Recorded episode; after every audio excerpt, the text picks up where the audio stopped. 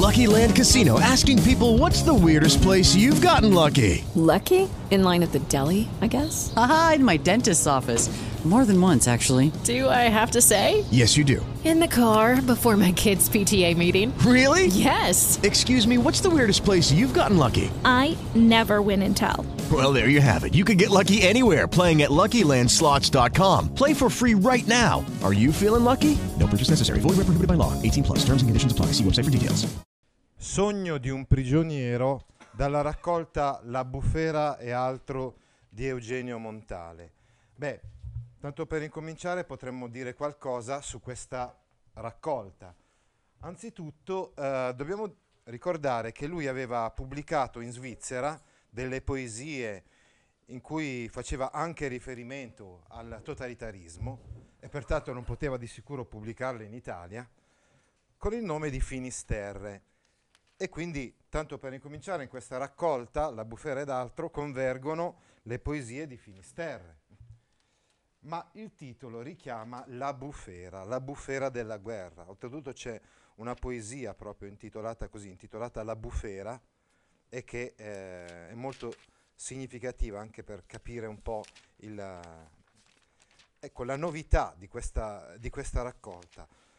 Quindi una raccolta in cui il linguaggio diventa più piano, più uh, regolare, eh, senz'altro. Ecco, vedete, ci sono sette sezioni in questa raccolta. La prima sezione appunto è rappresentata da queste poesie Finisterre, pubblicate autonomamente nel 1943. E poi le altre sei sezioni, quindi con tutta una serie di poesie che lui ha scritto in quel periodo, fino ad arrivare al 1956, quando è stata pubblicata la raccolta La bufera e altro. In un periodo in cui prepa- pre- prevaleva l'impegno degli intellettuali, era una stagione dominata dal neorealismo, ne parleremo domani quando spiegheremo Calvino. Le liriche d'amore per Clizia non esprimono la ricerca di un rifugio intimistico, ma la denuncia di un'ennesima ferita dolorosa.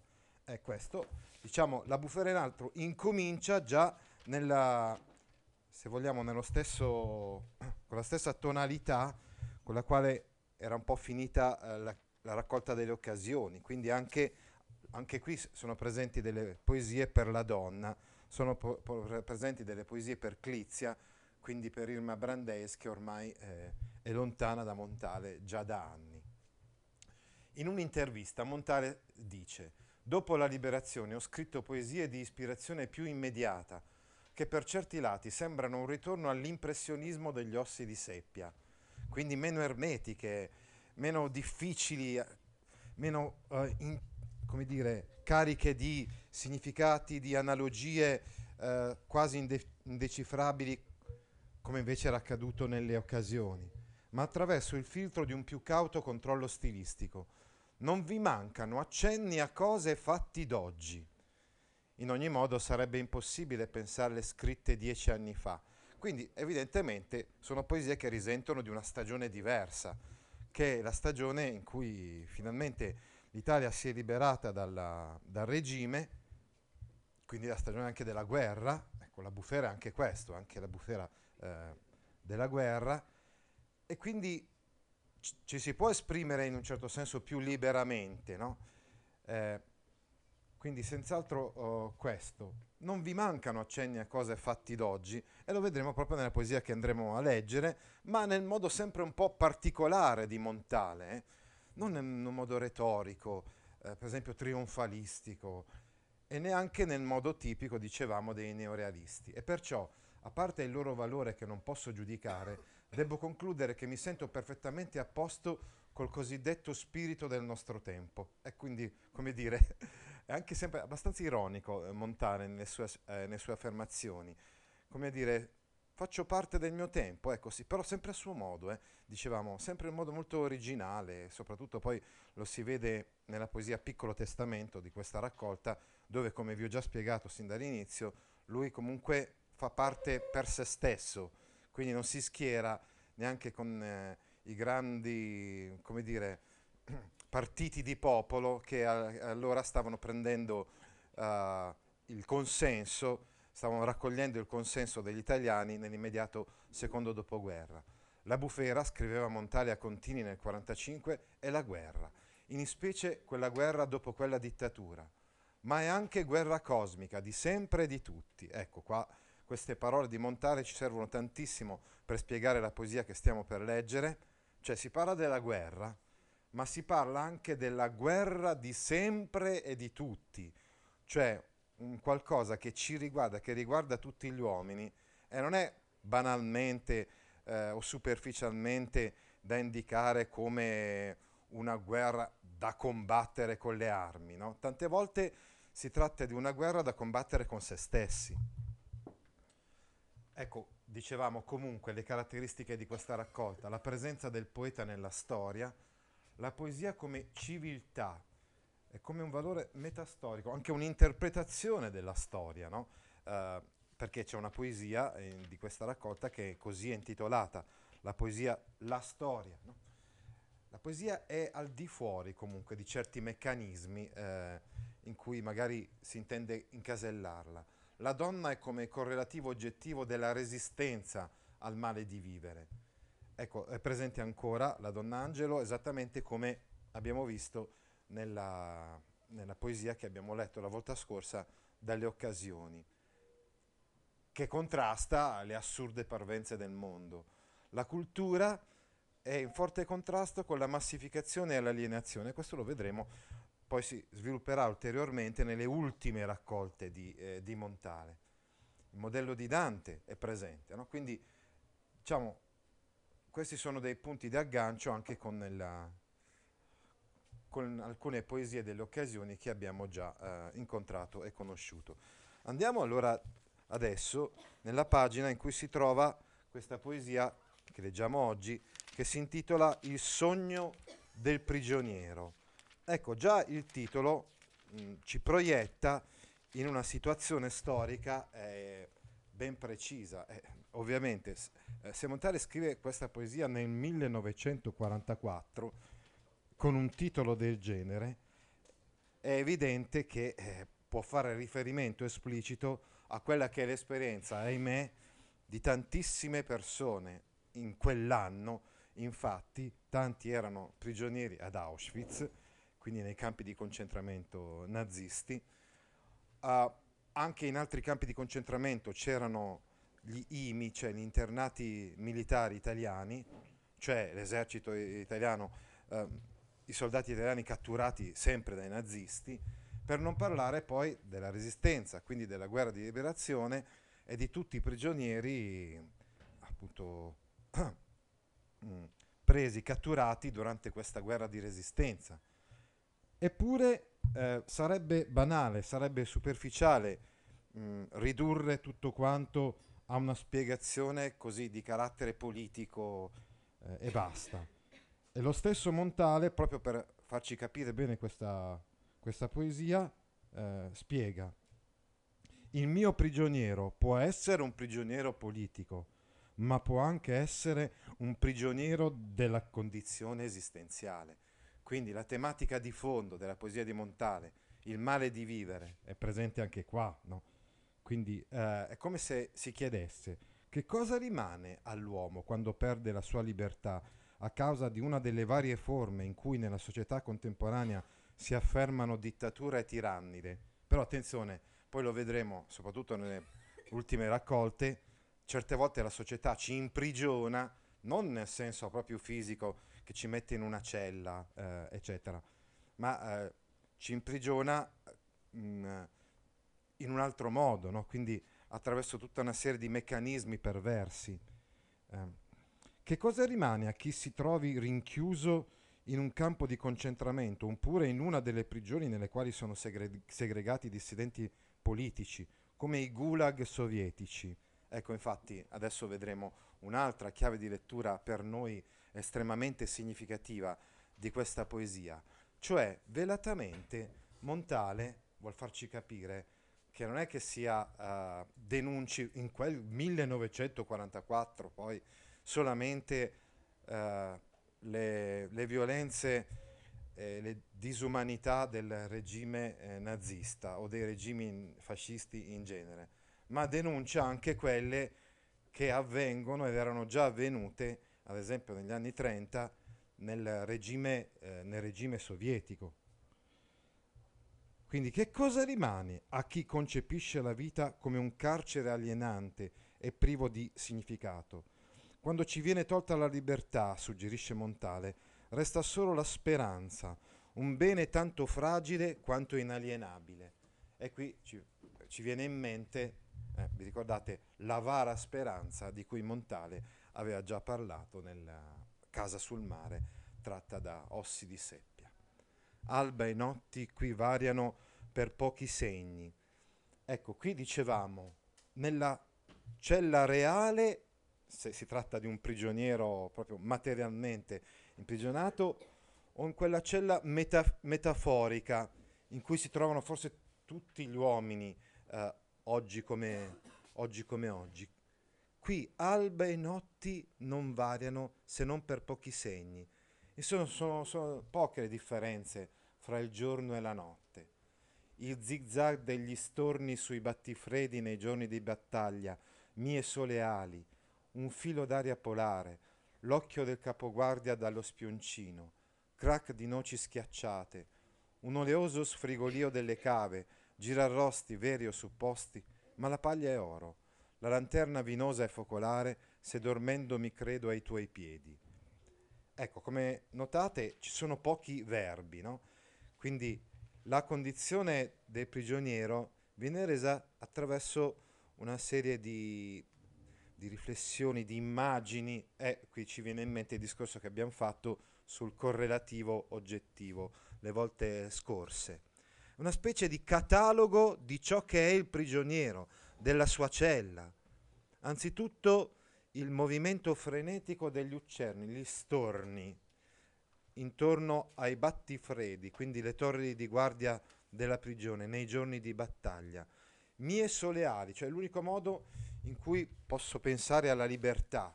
Il volo degli uccelli mi fa pensare alla libertà, perché io sono un prigioniero. Ecco, Montale, che ovviamente per fortuna non, non era stato prigioniero in realtà, nel corso della seconda guerra mon- mondiale, um, si fa portavoce di una condizione, di una condizione però abbiamo detto che non è solo e semplicemente una condizione politica, uh, eccetera, ma è una condizione anche esistenziale.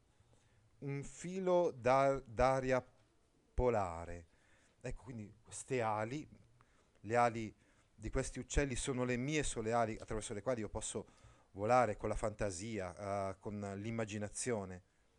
E poi dicevamo un filo d'aria polare, un po' di aria fredda, l'occhio del capoguardia dallo spioncino, il capo delle guardie che mi osserva dallo spioncino della porta della, della cella, crack di noci schiacciate, il rumore de, delle noci, magari che sta mangiando proprio quel, quel capoguardia o i suoi secondini, no? oh, ma potrebbe anche essere qualcos'altro. Potrebbe infatti fare riferimento agli strumenti di, di tortura. Magari qualche altro prigioniero era sottoposto contemporaneamente a una tortura mentre lui era in cella. Un oleoso sfrigolio delle, ca- delle cave. Lo sfrigolio che è come quello, simile a quello che si genera dall'olio sul fuoco. Girarrosti veri o supposti. Eh, ecco, la, i girarrosti potrebbero essere semplicemente delle cucine come le noci di prima, eh, di chi sta mangiando mentre lui è in cella, ma potrebbe anche essere una metafora eh, di uccisioni e di eh, dicevamo prima di torture, di eh, corpi bruciati eh, durante, mentre lui è in cella a causa della violenza della guerra che si indirizza verso magari qualche altro prigioniero. Ma la paglia è oro, ecco, la paglia è senz'altro uno di questi eh, correlativi oggettivi che ben eh, rappresentano eh, il desiderio del, del poeta di riposare. Anche in una cella mh, mm, così povera, un po' di paglia può costituire una, un momento di, di riposo eh, e magari quindi di sogno, di ricordo. Come abbiamo visto nelle altre raccolte, il ricordo, la memoria è molto importante, tanto più può esserlo per un prigioniero, come accade ad esempio a Primo Levi nella, ad Auschwitz, nel campo di concentramento, quando ricorda i versi di Dante. La lanterna vinosa e focolare, um, quella lanterna uh, che emette una, una luce flebile d- del colore del vino rosso, eh, sembra però un focolare domestico. Se dormendo mi credo ai tuoi piedi, mi sembra di essere a casa e di dormire ai tuoi piedi. Ecco, attenzione, questa è una cosa fondamentale. Il tu, il tu ti liberò la fronte dai ghiaccioli, il tu, vi ricordate di Casa del Mare, spesso eh, nelle poesie di, di Montale compare il tu. Il tu rappresenta proprio questa, questa incrollabile speranza, un tu che potrebbe essere la donna, la creatura benefica e salvifica, come abbiamo visto anche in altre poesie eh, di Montale. La donna che ama, che è l'unica che può dare senso alla mia vita anche se sono un prigioniero. Quindi è molto importante questo semplice aggettivo possessivo. Mi credo ai tuoi piedi. Ecco. Eh, apre uno squarcio, uno squarcio dicevamo di salvezza, insomma, di speranza in quella situazione eh, così orribile quale può essere la situazione di prigionia. La purga dura da sempre. Ecco, attenzione, dice, eh, diciamo così, la, la prigionia, la, la, violenza dura da sempre. c'è sempre stata ne, nella storia dell'uomo. Ha un giudizio molto negativo sulla storia, ve l'ho già detto, ehm, Montale. Però usa questo termine. Il termine purga fa venire immediatamente in mente un altro tipo di violenza, quello delle purghe appunto staliniane. Come abbiamo visto noi con i nostri occhi visitando la casa del terrore di Budapest, certi regimi che pure hanno lottato violentemente fra di loro mostrano una analogia di fondo perché, eh, perché la violenza che loro hanno utilizzato per imporre il totalitarismo, cioè la loro pretesa di condizionare in tutto e per tutto la vita, il pensiero, le idee persino degli uomini, di, di, di togliere loro la libertà, li accomuna anche se sembrano così lontani da un punto di vista ideologico. La purga dura da sempre, senza un perché, e non si riesce a capire la ragione. Ecco, vi ho già spiegato, nella storia prevale l'irrazionale. Dicono che chi abiura e sottoscrive può salvarsi da questo sterminio d'oche. Dicono quindi che chi rinuncia alle proprie idee, chi rinuncia alla sua libertà e accetta di condividere le idee dei dominatori, può salvarsi da questo sterminio, da questa uccisione di massa di uomini che sono qui eh, paragonati eh, eh, anzi proprio con una metafora, no? Sono assimilati a delle oche.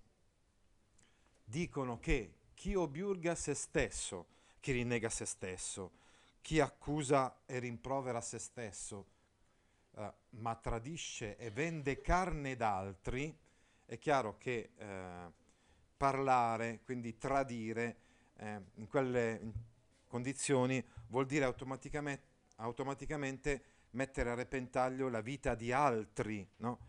E quindi dei, suoi, dei propri compagni, no? Afferra il mestolo, anziché terminare nel patè destinato agli dii pestilenziali. E quindi chi tradisce po- uh, potrà avere una condizione diversa, potrà avere da mangiare, per esempio, afferra il mestolo, no?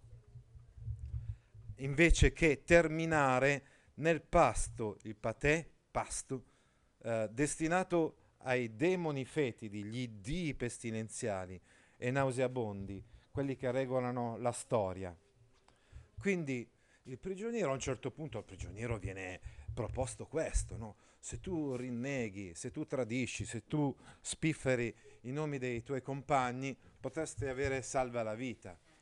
Tardo di mente, piagato dal pungente giaciglio, mi sono fuso col volo della tarma che la mia suola sfarina sull'impiantito, coi chimoni cangianti delle luci sciorinate all'aurora dei torrioni. Ho annusato nel vento il bruciaticcio dei buccellati dai forni. Mi son guardato attorno.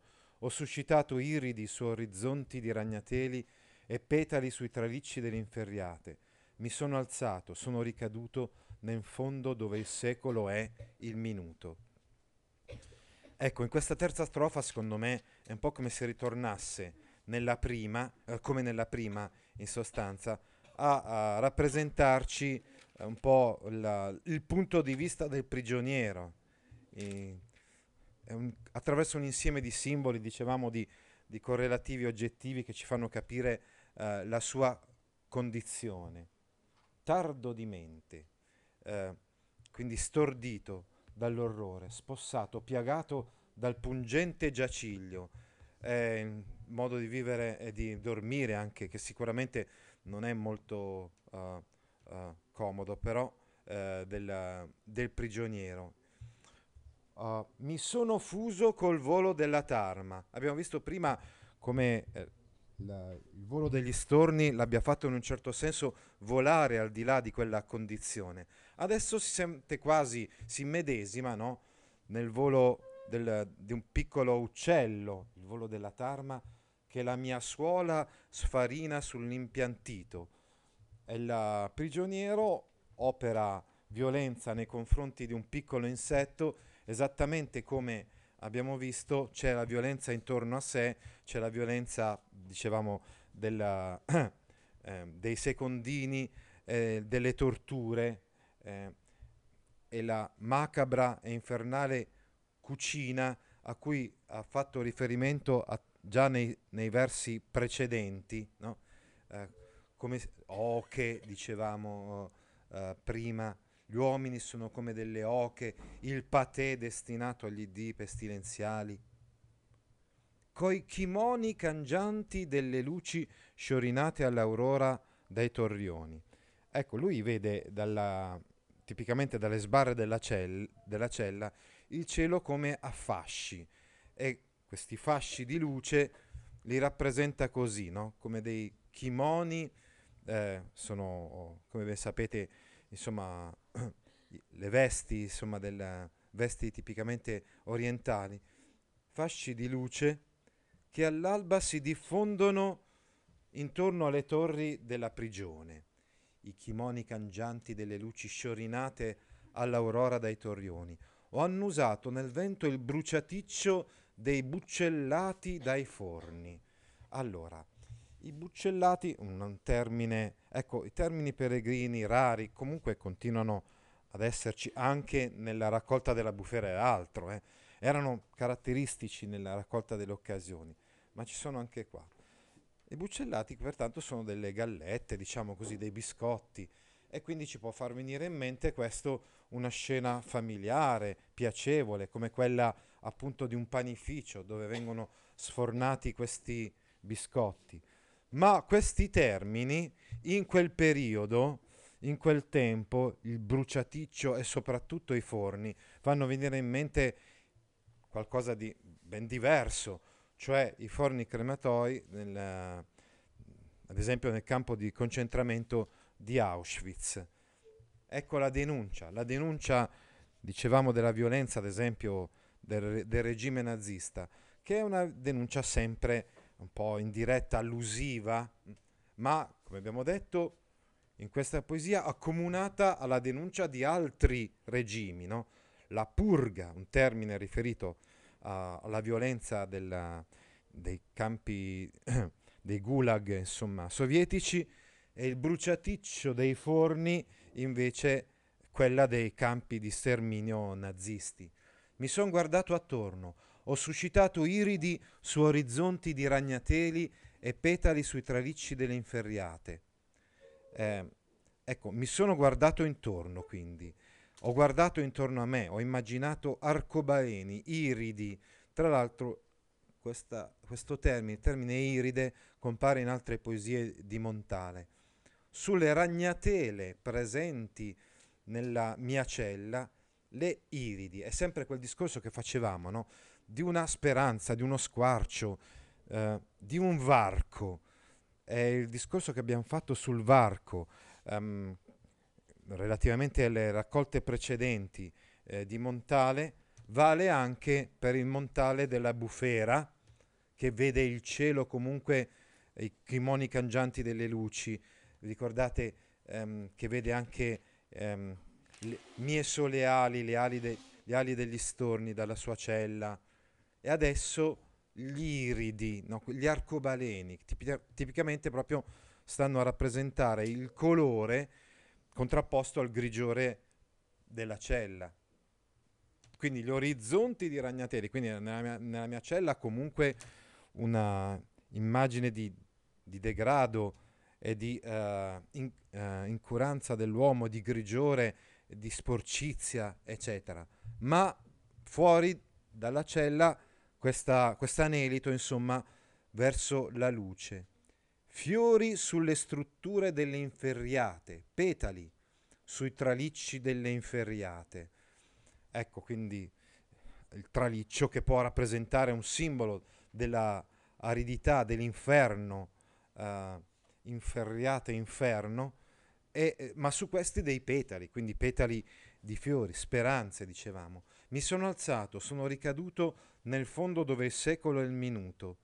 Mi sono alzato da quella condizione difficile, triste del prigioniero, per un attimo con il pensiero, con il ricordo, con la memoria, con, eh, con questa, dicevamo, con queste parole iride, petali, aveva espresso proprio questa speranza che lo portava in un certo senso al di fuori di quella condizione, ma poi purtroppo sono ricaduto nel fondo dove il secolo è il minuto, dove il tempo non passa mai. Un minuto sembra lungo come un secolo, e, e perché è chiaro, no?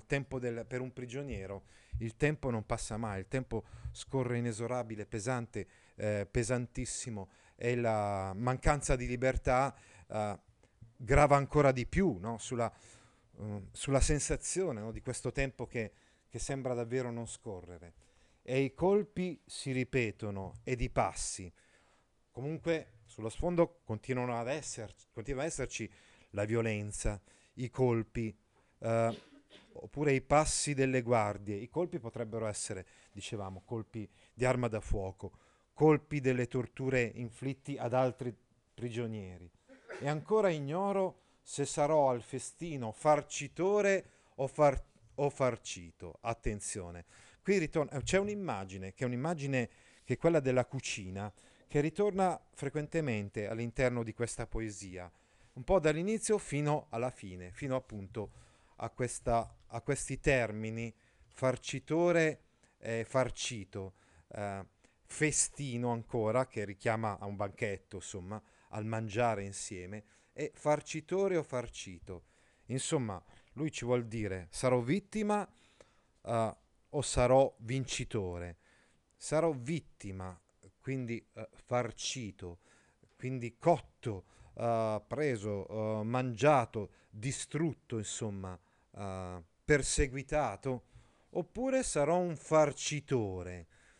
È un'immagine, dicevamo sempre presa insomma da questa simbologia del, della cucina infernale, che sta a indicare sarà invece lui magari carnefice o traditore, come i capò nei campi di concentramento nazisti. Mi metterò dall'altra parte, cioè mi metterò dalla parte di chi, uh, come dire, uh, favorisce, collabora con questa violenza, diventa uno strumento di violenza lui stesso e un po' ritorna questa ultima strofa, la quarta, ritorna ad una tematica già toccata invece nella seconda strofa. Cioè ci potrebbe essere per un prigioniero la possibilità di liberarsi da quella condizione tradendo, tradendo i propri compagni e quindi automaticamente eh, passando dalla parte eh, eh, di chi ha il coltello dalla parte de- del manico, dalla parte dei carnefici, insomma, dalla parte degli oppressori, ricordate gli oppressori e gli oppressi, no? Anche in quel uh, famoso coro di Ermengarda, no? si chiedeva, uh, ci si chiedeva, è meglio stare dalla parte degli oppressori o dalla parte degli oppressi? Ma lì la prospettiva era completamente diversa, era una prospettiva religiosa e cristiana, per cui era chiaro che era meglio stare da, dalla parte degli oppressi. No? Eh, adesso il, rimane sempre più che altro una domanda, ignoro, non so, io non so quale sarà la mia condizione. Non so se posso ancora sognare la donna, come è successo, dicevamo, mi credo ai tuoi piedi, alla fine della prima strofa. Non so se posso ancora credere di, poter, di potermi accoccolare ai piedi della donna, di poter aspettare. Allora forse la prigione non mi ucciderà. Si prenderà il mio corpo, ma non la mia anima e la mia coscienza. Infatti, nell'attenderti, nell'attendere la donna, anche in prigione, la mia vita ha e sempre avrà un minimo, un residuo barlume di senso, consentendomi così di resistere alla tentazione del tradimento. Quindi solamente forse il pensiero della donna potrebbe impedirmi di tradire i miei compagni. Eh, l'attesa è lunga e il mio sogno di te non è finito. Ecco, ritorna, dicevamo, il te, quindi ritorna la donna, ritorna il sogno della donna. E in questa cornice termina la poesia con questo sogno, dicevamo, con questa speranza, perché, perché ancora il poeta non sa bene che cosa gli accadrà, sa però che il, il legame con una donna che è lontana, che quindi dicevamo, ecco, ritornando all'inizio della nostra interpretazione, eh, può essere semplicemente o banalmente interpretato così, no? Quindi è come se dicesse alla fine, beh, un prigioniero ricordando la propria donna riesce a essere più forte, a superare tutto, a superare anche le, le proposte di tradimento, insomma, che gli vengono dai suoi carcerieri. Però può essere interpretato in un modo uh, più profondo, più esistenziale, come accade spesso nella poesia di Montale, come un simbolo, un emblema della nostra condizione di fronte alla quale solamente il legame con un tu, il legame, dicevamo, con una donna, il sogno, però attenzione, eh, sogno di te, quindi purtroppo, ahimè, un legame tutto affidato ad un ricordo e alla propria fantasia e immaginazione, forse solo questo ci può permettere di, di essere liberi, no? E di continuare appunto a sognare e a sperare.